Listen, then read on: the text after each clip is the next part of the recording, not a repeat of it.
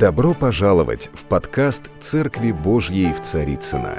Надеемся, вам понравится слово пастора Сергея Риховского. Спасибо, что вы с нами. Я буду сегодня проповедовать, э, вы помните прошлую проповедь, мы говорили на очень важную тему Талифа Куми, Вторая часть была проповеди. Сегодня будет несколько, э, э, скажем, э, такой чуть-чуть новый подход, новый взгляд. Но мы потом, я в следующем воскресенье опять вернусь к этой теме. И мы говорили о 37 главе пророка Иезекииля, где было поле мертвых сухих костей. И Господь говорил с величайшим пророком, Сын человеческий. Как ты думаешь, вот это поле может ожить. И он говорит, ты знаешь, Господи. Всякий раз, когда мы приходим к каким-то вопросам, которые кажутся невозможными, которые кажутся нереальными, только какое-то божественное вмешательство, божественное чудо может что-то сделать. Мы говорим, ты знаешь, Господи. Господь знает все. От Него ничего не сокрыто. И Он говорит, Сын человеческий, говори. Говори этим сухим костям. И он ему дал программу, как говорить. Говори, повелевай, и скажи им, и пророчествуй им. Вот это вот повестка нашей церкви на ближайшие годы. Говори и пророчествуй. Говори и делай. И будь бесстрашен. И не сомневайся в том, что ты говоришь. Потому что когда в тебе есть вера, божественная вера, божественная уверенность, то даже если она маленькая, как горчичное зерно, об этом мы говорили позапрошлое воскресенье, горы могут двигаться. Мы должны наработать практику, мы должны научиться то, что Бог нам сказал, исполнить Его божественную волю. Кто помнит конец 16 главы Евангелия от Марка, там написано, у верующих будут сопровождать сии знамения, именем моим будут делать и вот это, вот это, вот это, вот это. Возложат руки на больных, они будут... Слушайте, пришло время – болезнь видоизменяется, ковид видоизменяется. Здесь не только усилия медиков или какие-то иные вещи, прививки и так далее. Это народ Божий должен... Вы знаете, я назвал сегодняшнюю проповедь «Возбуждение ревности». Возбуждение ревности. Мы иногда теряемся перед вызовами. Мы додумаем, Господи, но это невозможно, потому что невозможно. Мы смотрим то, что происходит в мире, и говорим, у нас нет примеров – но у нас есть Слово Божие, и если говорить откровенно, в мире огромное количество примеров. Просто светская пресса, светские СМИ, телевидение, социальные сети не пишут об этом. Но Бог сегодня шествует по миру. Дух Святой совершает уникальные, удивительные вещи. Я очень хочу, чтобы мы понимали эти вещи. Даже где-то, если это скрывается от людей, это не говорит о том, что это не происходит. Это происходит и происходит повсеместно. И мы часть этого божественного плана. Скажи соседу, ты часть, ты часть, ты часть. И ты не просто часть, ты очень важная часть. Ты очень важная, активная часть этого божественного плана. Вы знаете, давайте, вот иногда, иногда у нас э, появляются какие-то истории такие, такие околобиблейские, какие-то легенды. Иногда они появляются из неправильного прочтения места Священного Писания, из того, что мы э, неправильно перевели даже. Я сейчас вот скажу о двух э, местах перевода, ну, правда, не на русский язык. Русский мы когда-нибудь вернемся к этой теме, да. У нас сейчас, слава тебе, Господи, существует много переводов, и современные, и синодальные, и всякие разные другие, и славянские, и так далее. Но я приведу пример, как переводилось блаженным Иронимом. Есть такой великий человек, помазанник Божий, отец церкви, когда он переводил Библию с древнееврейского на латынь. Кто говорит по латыни? Поднимите руки. Медики есть, врачи есть, э, ботаники, ботаники, ботаники. Я сейчас не имею в виду ботаники, которые вот ботаники. Я сейчас имею в виду ботаники, которые профессия ботаники. Вот. Э, это все названия растений и прочее. Это все латынь, да? Латынь. Эм, э, вот лекарства, все это латынь, латынь. И вот, э, конечно, мертвый язык. Как ни странно, мертвый язык. Ну, кроме католической церкви, которая на нем проводит богослужение, то только, наверное, в Риме где-то. Вот. Им пользуются медики, им пользуются э, вот, люди науки и так далее, но, тем не менее, мертвый язык. Как так бывает, да? Кто-то говорит, ваше Евангелие, ваша Библия написана на каком-то языке непонятном. Слушайте, неважно, как называется лекарство, оно на латыни, но оно лечит. Итак, э, я приведу два примера очень интересные и сразу буду двигаться дальше. А, когда я был подростком, э, ну там школьником, э, мы, был у нас такой вот поход по, по музеям, ну, наверное, все школьники ходили по музеям, и у нас в центре Москвы, на том месте, вот сейчас, где стоит храм Христа Спасителя, а напротив есть музей изобразительного искусства имени Пушкина. Ну, знаете, да? Сейчас, э, там раньше был бассейн, а сейчас там храм Христа Спасителя на месте бассейна. Он назывался «Москва бассейн». И вот мы пришли в этот музей, и я уже к этому моменту, будучи подростком, там я достаточно близко к тексту знал Священное Писание, и я ходил и так давал советы. Вот на этой картине, которая изображает библейский сюжет, не все точно, вот здесь тоже не все правильно. И потом мы, э, нам показали скульптуру Моисея – она есть э, копии в разных музеях. Есть э, в Санкт-Петербурге, в знаменитом Эрмитаже, есть в Русском музее, европейский. Кто-то, может быть, катался по Европам, видел. И я когда увидел вот это скульптурное э, произведение головы Моисея, я сказал, этого не может быть. Потому что это неправда. Моисей таким не был. Я его никогда не видел. Подметьте, кто видел Моисея? Может, кто постарше меня, я видел Моисея? Нет, не видел. Я его тоже никогда не видел. Потому что он отошел к Господу и умер на горе Нева, и даже никто не может найти его могилки. Я его никогда не видел, но я увидел, что что-то не соответствует оригиналу. И знаете, что это было несоответствие оригиналу, как вы думаете? Я увидел, что Моисей с рогами. Вот такая бородища, волосы и рога. Я сказал, и это неправильно. И говорит, как неправильно? Это великое произведение там кого-то, кого-то, кого-то, там великих скульпторов, великих художников. Какие, как, вот, это, это, вот такие Моисей. Вот. Я говорю, а почему? И я тогда не мог найти себе ответа, почему. Уже более в зрелом возрасте я стал копаться в Священном Писании и увидел, что блаженный Ироним перевел неправильно с древнееврейского. Нет, он перевел как бы правильно – но не добавил в это правильный, правильный перевод. Послушайте, вот что там было переведено. А, почему с рогами? Это все произведения Западной Европы, как вы понимаете, вот этот Моисей. В Библии сказано, что когда Моисей сходил с горы Синай, после того, как получил две каменные скрижали, там было 10 заповедей, кто помнит, да, вот, как вчера помним, да, его лицо излучало сияние лучей. И так прямо написано в Священном Писании.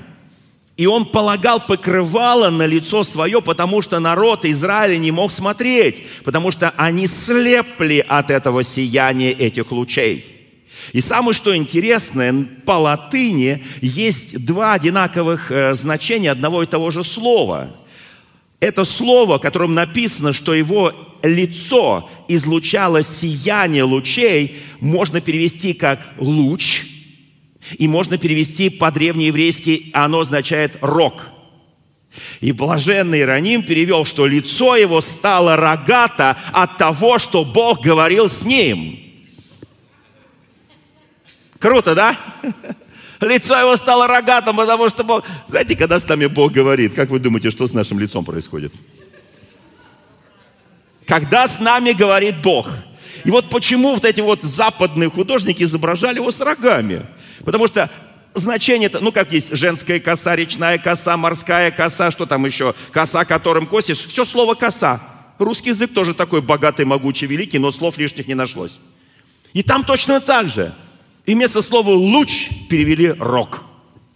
И так рогатый Моисей попал во все музеи мира. Я представляю, все подходят и говорят, ну это, наверное, из пантеона богов. Наверное, откуда-нибудь там с Олимпа, Зевс, потому что он рогатый, но не может быть человек рогатый. Вы знаете, но лучи настоящие. Лучи, которые исходили из Него. Лучи, которым светилось Его лицо. Оно было настоящим. У меня на этой неделе был один посетитель, пришел, вы знаете, вот не знаю, на пандемии, не знаю что, я работаю каждый день с утра до вечера, и совещания, встречи, здесь в Царицыно, принимаю много людей. Пришел один человек и говорит, вы знаете, говорит, я впервые в своей жизни, находясь вот здесь, в этом здании, вот там, в том здании, на Прохладной 18, я думаю, что это здание тоже такое же, я ощутил никогда, он сам еврей, никогда в жизни я не чувствовал такое присутствие Божьей благодати. Я сказал, слава тебе, Господи. Поднимите руку, кто приходит на прохладную 18, что-то там чувствует. Ну, так, пару рук, так, что-то чувствует. А вот сюда приходим, что-то чувствуем? Ну, конечно, чувствуем, друзья мои, потому что Бог, Он дает нам свет. Бог есть свет, и нет в нем никакой тьмы. Это сияние славы Божьей. Я знаю, что Бог ревнитель, Бог ревнует о нас. И второе, есть еще один момент, я прям уже перейду дальше. Но это я специально сейчас говорю, что мы понимали, как очень важно четко читать и понимать в оригинале, как оно написано. Мы, люди, не любим оригинал, мы любим только переводы, и даже нам не хочется там изучать древнегреческий, древнееврейский. Нам кажется, да какая разница, что там в оригинале. На самом деле в еврейском слово «луч» и слово «рок» одно и то же. Можно и так, и так перевести. Но, конечно, по идее нужно было переводить, что это лучи. Есть еще одна вот такая вот такая катаклизма, которая произошла еще с одним словом. Ну, вообще со многими словами на латынь, но с одним словом тоже. И оно потом вошло во все языки, во все народы, включая русский язык. Для меня это тоже очень важно. В современных языках и в современных, у современных богословов слово «люцифер» – вызывает общее, понятное ощущение и понимание. Слово «Люцифер». Мы все сразу понимаем, что речь идет о ком? О сатане. О лукавом, правда, да? Ну, так на самом деле, да? Но если перевести это слово «Люцифер» с латыни на русский язык, оно означает – светоносный. Кто себе может представить Люцифера светоносным? Он э, враг человечества, он обманщик, он лжец, он убийца, он клеветник братьев наших, он клевещет каждый, каждый день, 24 часа на 7, он клевещет перед престолом Божьей благодати, он клевещет на святых Божьих. Это какой светоносный?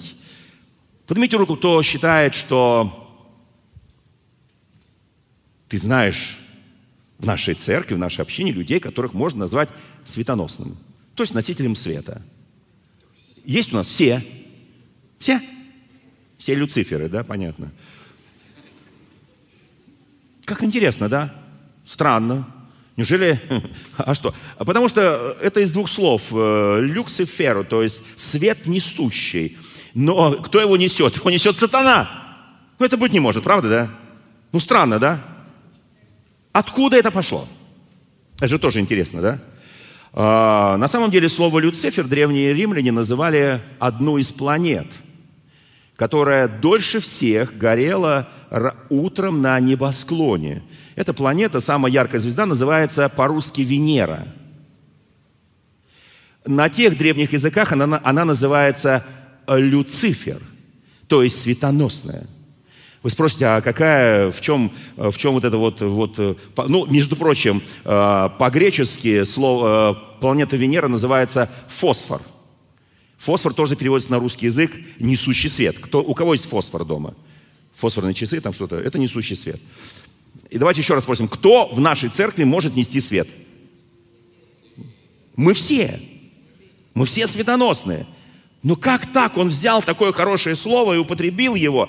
Тот же самый Раним, тот же самый святой человечек.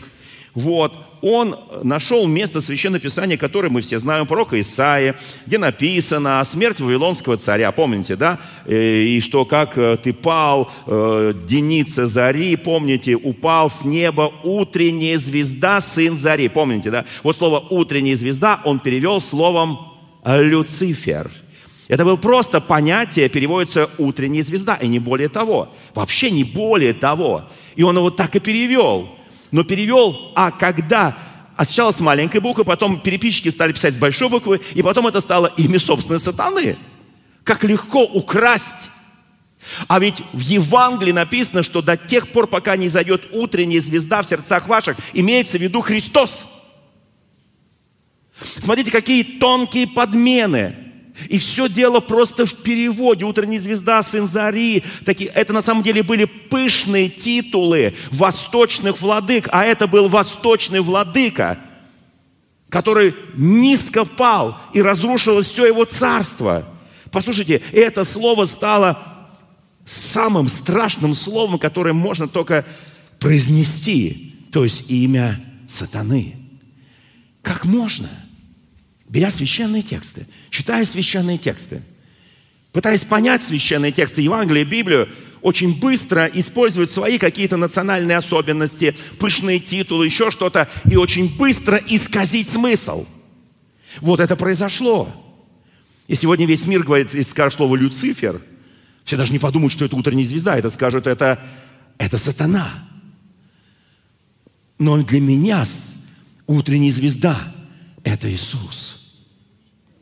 Я не хочу проповедовать сатану. Я хочу проповедовать Иисуса. Я хочу проповедовать не смерть, а жизнь. И жизнь с избытком. Знаете, Бог ревнитель. Я сегодня смотрю, когда меня спрашивают, что происходит сейчас в мире, как вы думаете, я говорю, это ревность Бога. По людям. Это божественная ревность. К римлянам в 11 главе, 11 стихом написано, от их падения имеется в виду народ Божий – евреи, Израиль. От их падения Павел пишет послание к римлянам 9, 10, 11 главу. Он объясняет, как он влюблен в народ Божий Израиля. Он объясняет очень многие вещи, что корень свято, если бы не этот корень, то не было бы ничего. Он это объясняет. И Христос во время своей э, земного служения множество раз ссылался на священное Писание, которое даны было Богом Израилю. Давайте это помнить. Их падение, но было падение Израиля – они не приняли Иисуса Христа своим Мессией. Они не назвали Его Христом. Слово Иисус – это имя собственное, это имя человека. Но слово, я сейчас, вы, вы все знаете перевод, да, но слово «Христос» переводится на русский язык. Как переводится слово «Христос»? Что оно означает на иврите, что означает на древнееврейском? Помазанник. Христос – помазанник. Повернись к соседу, скажи, ты сын помазанника. Слушайте, нас назвали христианами – от какого слова? От слова Христос, правда, да? Ну, значит, мы кто? Помазанники. Мы так походе себя называем. Он христианин, я христианин, ты христианин, мы все христиане. Мы так походе называем даже, мы просто называем как бы титул. Это не то чтобы имя собственное, это, это, это миссия, это мессия. Послушайте, мы просто так называем, я христианин, ты, то есть я говорю, я помазанник, ты помазанник, я христианин, я сын помазанника, я дочь помазанника. Знаете, это очень поднимает нашу статусность. И когда тебя начинают оскорблять, они тебя не могут оскорбить, потому что ты помазан. Потому что Дух Святой в тебе. Потому что сила Всевышнего Бога в тебе. Тебя невозможно оскорбить. Когда, помните, это вот э, э, в храме Христа Спасителя там танцевали, не буду даже по-английски называть их название, эта группа, потому что она ругательная даже по-английски. Помните, там де- девушки там танцевали, потом их посадили. Вот. Меня журналисты берут интервью, там, и, и, и Тартас, РИА Новость спрашивают, вас это оскорбило? Я говорю, нет, моего Господа Иисуса Христа нельзя оскорбить. Ему говорили, помните, в земном служении, без тебе, помните, да? Его оскорбляли, его унижали. С ним делали абсолютные вещи. Они оскорбляли вот такой степени, что хотели убить его. А Он прощал им, на кресте прости им, ибо не знают, что творят. Моего Господа нельзя Они говорят, ну как-то странно, смотрите, все оскорбились, а вы нет. Я говорю, нельзя оскорбить моего Бога. Он висел на кресте, распятый, оплеванный. Но он не оскорбился, он там на кресте сказал «прости». Если он сказал «прости», то он простил всем обидчикам того времени и до сегодняшнего дня. О, друзья мои, как мы реагируем, когда нас кто-то оскорбляет, обзывает. Скажи сам себе, меня христианина, помазанника невозможно оскорбить, потому что во мне утренняя заря силы Божьей. Аллилуйя, слава Господу, потому что я ответ этому миру. Скажи, знаете, слушайте, друзья мои, мне очень нравится, как написано, что от их падения – спасение язычникам, чтобы возбудить в них ревность.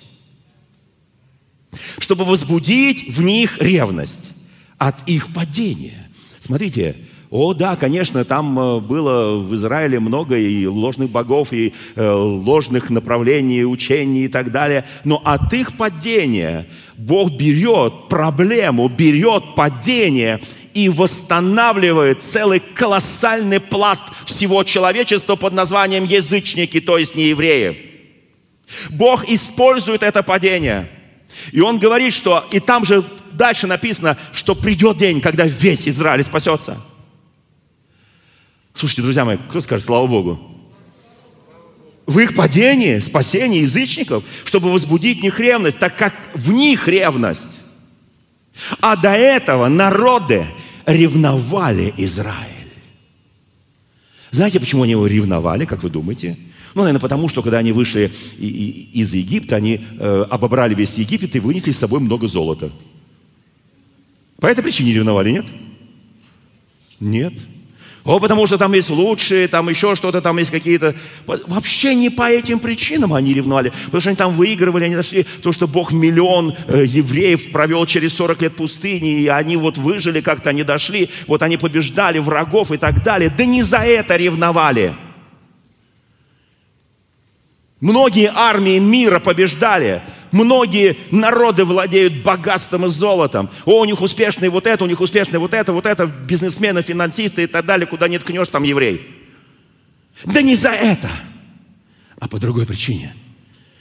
Потому что все народы окружающие знали. 33 глава чисел. Кто помнит эту прекрасную 33 главу? Вне исход. Давай, давайте с исхода начнем. 33 глава исход. После того, как в 32-й Моисей спустился с горы, он принес, он разбил эти заповеди. Помните, он в дребезге разбил эти скрижали камень, на которых были письмена написаны Богом, 10 заповедей, он разбивает. И он там началось поражение. Мы, мы помним все это, да? И 33 глава, исход. Господь отвечает, Моисей ходит пред Богом, он плачет пред Богом. И Господь говорит, Моисей, я дальше с вами не пойду. 33 глава Исход. Это был поворотный момент. Они всякие вещи потом будут делать, и до этого делали всякие вещи. И потом они еще будут служить в времена судей поклоняться Ваалам, Астартам во времена царей. Но послушайте, тот был момент поворотный. И он говорит, я не пойду с вами, но я пошлю ангела моего. Помните, да, там так написано. И он доведет вас до земли обетованной и введет вас в землю обетованную. На что Моисей говорит – нет. Моисей, давай я от тебя произведу великий народ. Нет. А давай вот это. Нет, нет, нет, нет, нет. Господи, это твой народ, и ты вывел его. Если ты не пойдешь с нами, помните, да, там написано, если ты не пойдешь с нами, то мы даже шага не сделаем отсюда. Когда ты утром просыпаешься, и ты начинаешь молиться, ты читаешь Слово Божье, ты начинаешь благодарить. Знаете, у меня каждое утро приходит на мой мобильник вместо Священного Писания – у меня есть пару таких вещей, там с одного, э, с одной, э, с одного чата приходит одно местописание, с другого. И я скажу, что большинство попадает в десятку. Попадает просто в десятку. Я начинаю с этого свой рабочий день. Я молюсь, я хожу перед Господом. Я говорю, Господь, я не хочу без Тебя даже выйти из дома. Я не хочу без Тебя спуститься на кухню. Я не хочу без Тебя хотя бы какой-то делать звонок, с кем вообще разговаривать. Я без Тебя ничего не хочу делать. Если Ты не пойдешь со мной, мне не нужны никакие ангелы. Нет, я не против ангелов, друзья мои, я не против ангелов. Ангелы будут рядом с тобой, вокруг тебя, окружать тебя, защищать, помогать тебе. Но я хочу, чтобы меня вел мой Господь и Спаситель Иисус Христос. Я хочу иметь то же самое помазание, которое было на нем. И оно было дано апостолам, оно было дано апостольской церкви. Я хочу, чтобы это было в моей жизни. Я хочу подражать Ему, как Павел пишет, подражайте мне, как я подражаю Христу. И если ты не пойдешь, и тогда в Священном Писании написано, Господь говорит, я пойду с тобой. Он говорит, как я пойму? Моисей говорит, покажи мне твою славу. И в этой же главе, помните, да? Он говорит, ты встань там, вот там, вот в этом месте, около скалы, и я буду проходить. Ты не можешь увидеть мое лицо, я покрою тебя. Послушайте, я так благодарю Бога, что вот эта вот ревность Моисея о Боге не дала ему воспользоваться собственной гордыней, собственным эгоизмом. В конце своего служения он ударит по скале и скажет, выйди вода. Это было чрезмерно. Бог скажет, ты не явил святости, но тогда его кротость наикратчайшего человека на земле явила величайшую святость, и он сказал, он сказал, Господи, не надо от меня народ, не надо от моего колена, от моего рода народ, но Ты доведешь весь Израиль. Вот так это было, друзья мои. Какие примеры для нас, правда, да? Дитя мое, я тебя благословлю, всех твоих родных просто испепелю. Да Бог так никогда не скажет. Я, я никогда не дам тебе помазания, потому что они такие сякие, там они вот... Послушай, встань в пролом этой стены. Там, где дьявол разрушен, там, где произошло смешение понятий, имен, названий, стань пролом этой стены и скажи, Господь, если ты не пойдешь, если твой огненный столб ночью и облачный столб днем не поведет меня. Кто вообще видел когда-нибудь, ну, кроме, как это называется? Как? Торнадо. Торнадо, да, спасибо. Ну, в России они не часто бывают. Кто-нибудь видел такой облачный столб? Огненный столб а в духе, в молитве, в видениях, в сновидениях, в откровениях. Кто-нибудь видел? Есть пару рук. Есть пару рук. Ревнуйте о Господе. Я уже говорил в прошлый раз, что иногда я прям получаю во сне проповеди. И я просто, я получил, проснулся, сел, записал и пошел дальше спать. И пошел дальше спать. Для меня это такая благодать просто – это не говорит о том, что я не должен читать, я должен читать слово много-много-много-много. Но послушайте, мне очень нравится, когда мы молимся молитвой «Отче наш». Мы одна из немногих евангельских церквей, которая продолжает молиться молитвой «Отче наш». Слава Богу. Слава Богу, скажите, слава Богу. Потому что там есть слова. Там вообще каждый Каждое, каждое, каждое слово, оно как из золота. Но мне там нравится вот что. Там сказано, смотрите, да будет воля твоя и на земле, как на небе. Кто помнит, да? Воля твоя на земле, как и на небе. Как, что происходит на земле? Бог возбуждает ревность всех язычников против Израиля, потому что они видели, что с Израилем... Они почему наняли, собственно говоря, эти язычники? Почему они наняли Валаама, пророка? Почему они его наняли? Потому что они знают никакие армии, никакие силы, никакая мощь, ничто не может остановить Божие Израиля, ничто не может остановить Церковь Христову. Ничто и никто. И люди понимают, что с духовной силой можно противодействовать только духовной силой. Если церковь слаба, если она духовно слаба, она не может противостоять никакие финансовые возможности, экономические возможности, никакие, послушайте, не потому, что там в Израиле, э, что, что, вот, вот, чему сегодня мир завидует церкви, как вы думаете? Как вы думаете, мир сегодня ревнует церковь или нет? Да, ревнует. Что ревнует? Красивые наши здания? Да нет, собор Парижской Богоматери вот так накрылся и все. Жалко, жалко, очень жалко, я был в нем. Такое великолепие, такая красота, такое высочайшее произведение христианской, там не знаю, как сказать, архитектуры, культуры и так далее, и так далее, и так далее. Да, он сгорел. Что Бог сгорел. Не потому сегодня язычники или люди, которые неверующие, они завидуют сегодня не только Израилю, они завидуют церкви, Израиль продолжает завидовать. И на протяжении всех двух тысяч лет им завидовали – Послушайте, не потому, не потому завидуют, что лучшая архитектура у нас, и еще что-то, еще что-то, еще что-то, не поэтому, что христианские страны живут на порядок лучше, не поэтому завидуют, а, жив, а завидуют тому, что есть стержень духа, есть стержень веры, есть божественная стойкость, мужество, твердость, которая в определенный час их срабатывает, и церковь Христова становится непобедимой. Вот они чем, потому что в ней живет невидимое, незримое присутствие силы Божьей, которое нельзя увидеть, нельзя пощупать, потому что когда Бог проходил мимо Моисея, он его не мог видеть. Он говорит, я скрою. Когда Бог проходил мимо Ильи, когда он там спрятался в этой пещере, помните, он говорит, я сокрою тебя, потому что, и когда ты увидишь тихое веяние ветра, это я иду. Пройдут времена, когда будет бурный ветер. Пойдет, пройдут времена, когда будет потрясение, землетрясение. Но когда ты это увидишь, это буду я. В 36 главе Иезекииля. Вот что написано. Сын человеческий. Знаете, Бог говорит, я возбужу ревность.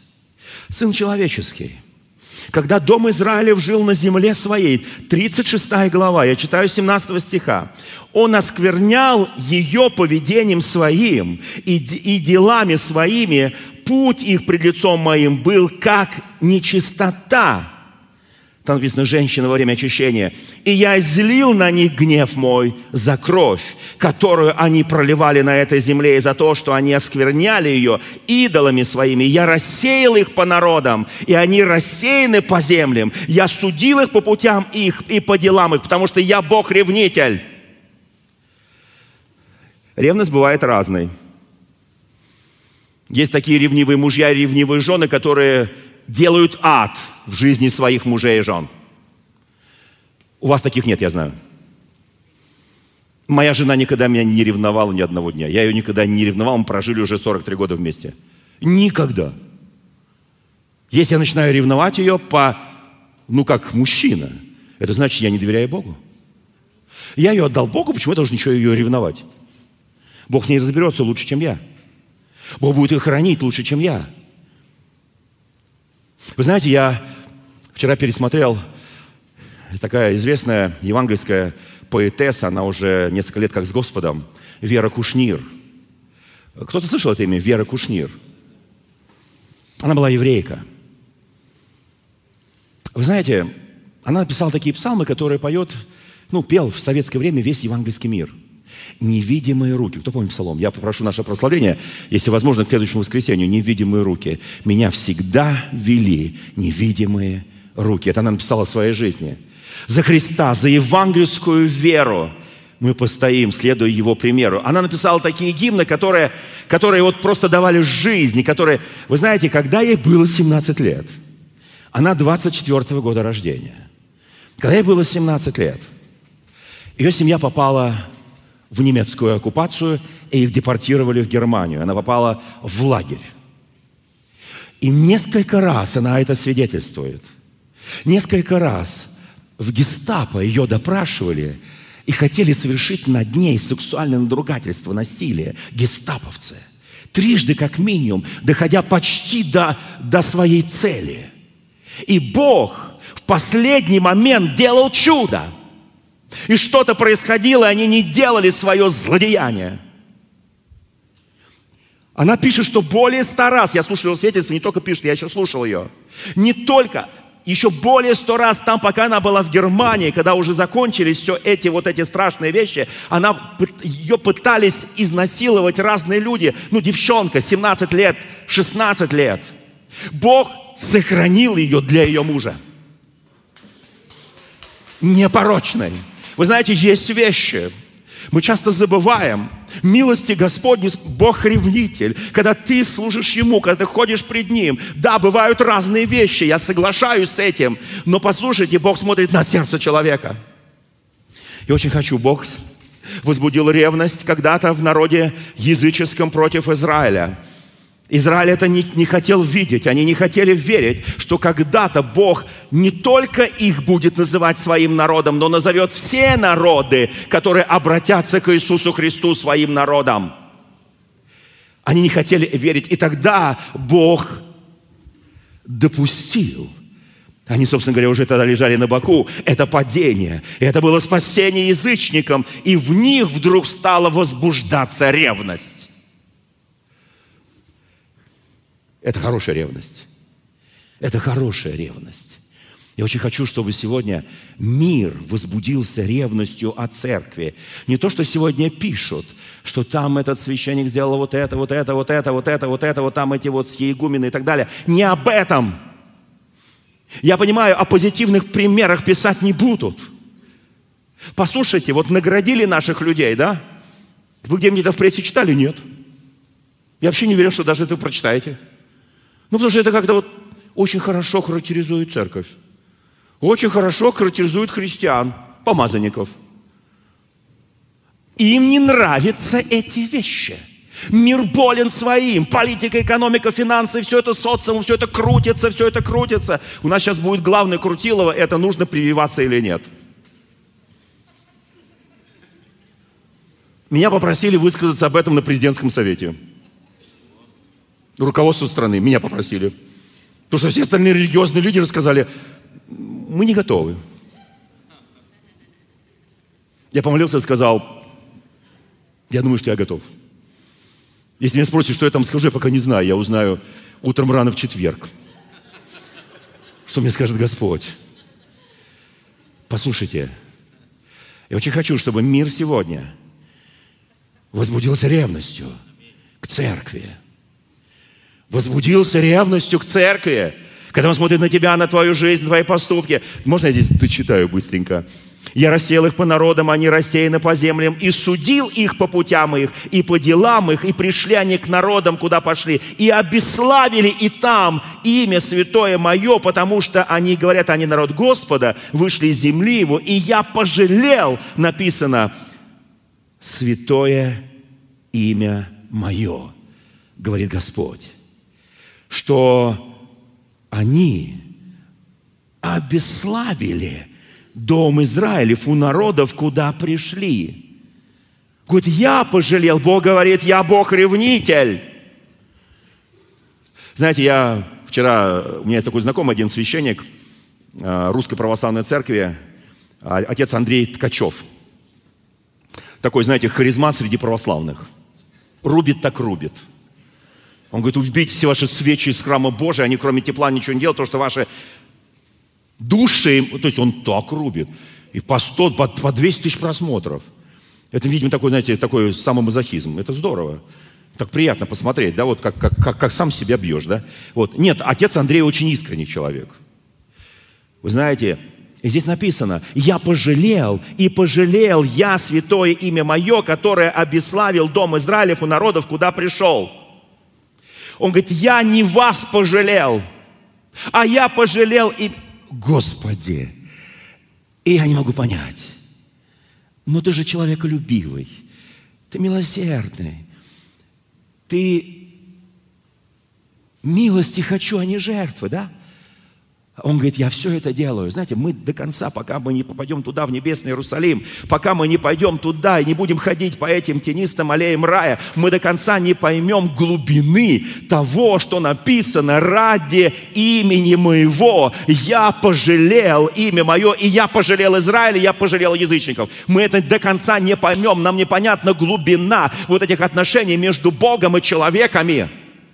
Нам порой кажется, Бог – ты как-то грубоват с нами. Бог, ты не замечаешь меня, Бог, у меня такие проблемы. Бог, мне так тяжко, да. И здесь написано, посему скажи дому Израиля, вот так говорит Господь Бог, не для вас я сделаю этот дом Израилев, а ради святого имени моего, которого вы бесславили у народов, куда пришли, и освящу великое имя мое, бесславимое у народов, среди которых вы обеславили его. И узнают народы, что я Господь, говорит Господь Бог, когда явлю на вас свят святость мою пред глазами их, и возьму вас из всех народов, и соберу вас из всех стран, и приведу вас в землю сию, и окроплю вас.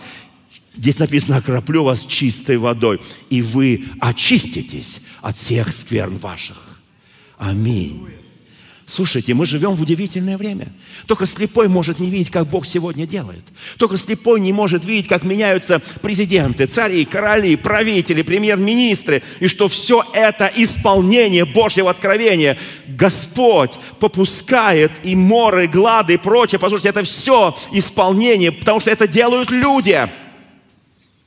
Когда Израиль бесславил имя, Бог говорит, я делаю, чтобы я вас не поддержу, вы упадете, но через это спасутся миллиарды язычников. У Бога ничего не бывает просто так. Вы знаете, в Писании написано, Бог своей славы не даст никому. Кто знает, что так написано? Потому что Бог, Бог ревнитель. Никому Бог не даст своей славы. Бог ни с кем не делит свою славу. Кто скажет аминь? О, Господь, дай мне маленький кусочек. Он говорит, не дам. Бог, я тебя не понимаю, но я же такой хороший, я такой праведный, я такой чистенький, я такой, я такой святой, там все такое, Господи, ну, ну, ну немножко. Да если такой святой, ты даже не попросишь даже сотой части грамма. Значит, у тебя еще гордыня? Значит, у тебя еще есть тщеславие? Слушайте, мы приходим к такому периоду церкви, 21 год, и потом будет дальше. Послушайте, это все не закончится. Когда у нас будут другие отношения с Богом. Они будут строиться по другим принципам. Израиль ревнует сегодня церковь. Мы слышали вот с нашими служителями служение для Израиля. Мы слышали выступления политиков Израиля на наших встречах, да, э, посла Израиля, когда он выходил, и он говорил, слушайте, для нас, для евреев, это невообразимое то, что делают сегодня христиане современные, евангельские. Невообразимое. И они начинают. Это их ревность возбуждает их. Это Бог возбуждает их. Каждое доброе... Слушайте, я знаю, что легко сорваться в семье на жену, на мужа, на детей. Это и легко. Он просто дал волю своим чувствам и понесло тебя. Я хочу, чтобы ты в этот момент увидел Бога, который ревнует тебя. Я хочу, чтобы в этот момент ты увидел Бога, который ревнует тебя. И Он хочет видеть тебя ревнителем Божьим. Пришло время радикальной ревности о нашем Господе. Бог своей славы никому не дает. 12 глава Деяния апостолов с 20 по 24 стих – Царь Ирод, который перед этим в этой главе убивает, отсекает голову э, брату Господню Иакову, он сажает Петра в тюрьму. Помните, ангелы чудесным образом приходят к нему в тюрьму, освобождают его таков, его выводят, он приходит там, где собрана церковь, помните, да? И вот, и вот такая, такая вот, и, и все, да? И он казнит там стражников, помните эту историю, да? И вот там дальше, в самом конце этой 12 главы, он делает мудрейшее Ирод. Не нужно думать, что Ирод такой вообще вот какой-то вот такой тупой. Вот он такой, вот такой Люцифер. Люцифер вообще светоносный, да? Он делает мудрейшее решение. К нему пришли там жители Тира, там Сидона, он их примеряет, он делает дипломатическое решение, он говорит с этими посланниками в присутствии своих вельмож, в присутствии священства, старейшин, со всем народом. Кстати, он перед этим убил одного апостола, посадил другого апостола, казнил стражников, у него руки в крови. И он делает гениальное дипломатическое решение, и народ – это предостережение всем царям и всем правителям. Он говорит, о, эти, вот это такой царь, вот такой правитель, вот такой президент. Почему с ним Бог так долго ведет беседу? А это не мое дело. Это его дело. Как долго? Потому что он хочет, чтобы погибшая не погибла чтобы возбудить ревность в этом человеке, и чтобы рядом с ним ходили святые, и чтобы он увидел другую жизнь, он увидел правду, святость, сострадание, милосердие, любовь, и возбудился ревностью. Вот что хочет Бог сегодня. Скажи соседу, ты должен возбудиться ревностью о своей жене, о своем муже, о своих детях, о своих родителях – о своих братьях, сестрах, о церкви, о Господе, о Евангелии, о миссии, о проповеди. Должен возбудиться ревностью о нашей стране, ревностью ревновать о наших чиновников, что они еще не всегда делают правду, а часто делают неправду. Возбудиться ревностью. Кто понимает, о чем я говорю сейчас? Друзья, мы возбудиться ревностью. И вы знаете, когда Ирод делает такое странное решение – с точки зрения, может быть, логики, но с точки зрения дипломатии идеальное решение. Весь народ стал кричать. Кто помнит, что там народ кричал? Это голос Бога, а не голос человека. Кто помнит, да? Это голос, это Новый Завет. Это голос Бога, а не голос человека. И вдруг тогда приходит, и вдруг мгновенно ангел Господень поражает его. И он там, сидя на троне, на котором он только что принимал политическое решение, прямо перед всем народом, из него начинают, простите меня за такой э, соцреализм, из него начинают выползать черви. И они в присутствии всех съедают его тело. Уа! Там написано очень жестко, он был изъеден вот этими червяками. И он прям там умер. И когда у людей был не мой вопрос, почему он умер? Ответ пришел, потому что, будучи царем, не воздал славу Богу. Потому что, будучи царем, не воздал славы Богу.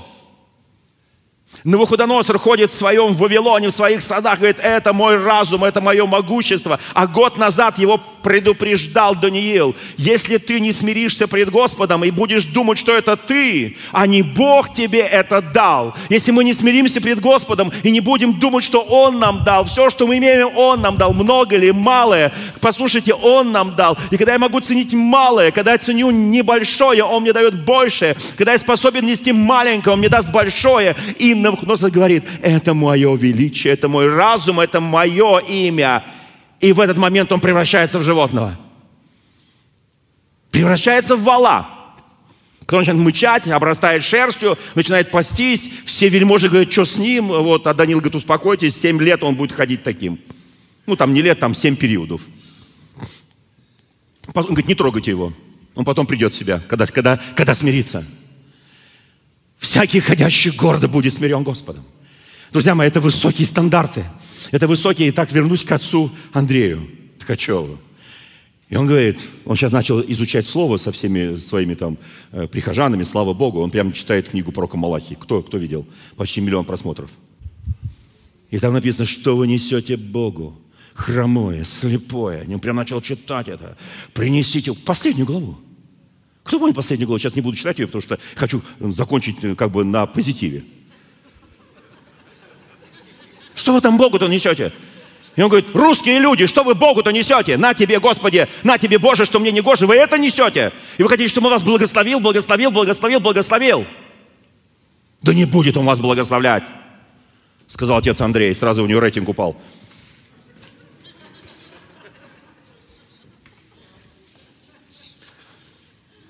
Сто второй псалом и сто третий.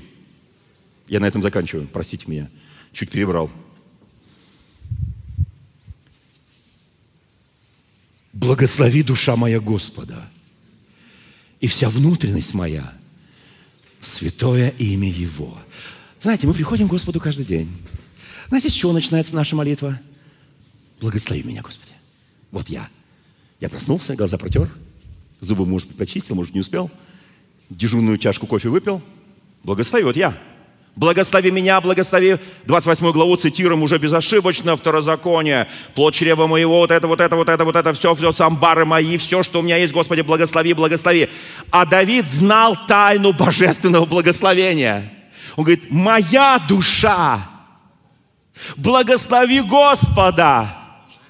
Послушайте, начни день с этого. Твоя душа да благословит Господа благословит Господа, два псалма. Благослови душа моя Господа, не забывай всех благодеяний Его. Он прощает все беззакония Твои, исцеляет все недуги Твои, избавляет от могилы жизнь Твою. 102 псалом. Венчает тебя милостью, щедротами, насыщает благами желание твое, обновляется подобно орлу, юность твоя. Господь творит правду и суд всем обиженным. Слушайте, будешь вот просто выучен наизусть, да? Это приказ на 102 псалом. Господь, Он показал пути свои Моисею, сынам Израилем, дела свои щедро, милосерд Господь, долго терпелив, многомыслиц, не до конца гневается, ни вовек не годует, но за беззаконие наше сотворил нам, и не, не по беззакониям нашим, повторяю, не по беззакониям нашим сотворил нам, не по грехам нашим воздал нам, ибо как высоко небо над землей, так велика милость Господа к боящимся его. Как далек восток от запада, так удалил Он от нас беззаконие наше. Как Отец милует сынов, так милует Господь боящихся Его, ибо Он знает состав наш, помнит, что мы персть. Дни человека, как трава, как цвет полевой, как он цветет, пройдет над ним ветер, и нет его. И место его уже не узнает. Не ты не узнаешь место, а место уже тебя не узнает. Милый же Господня от века и до века к боящимся Его.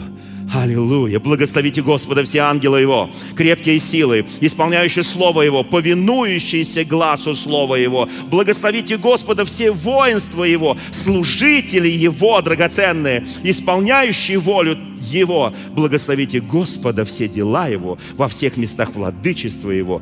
Благослови душа моя Господа.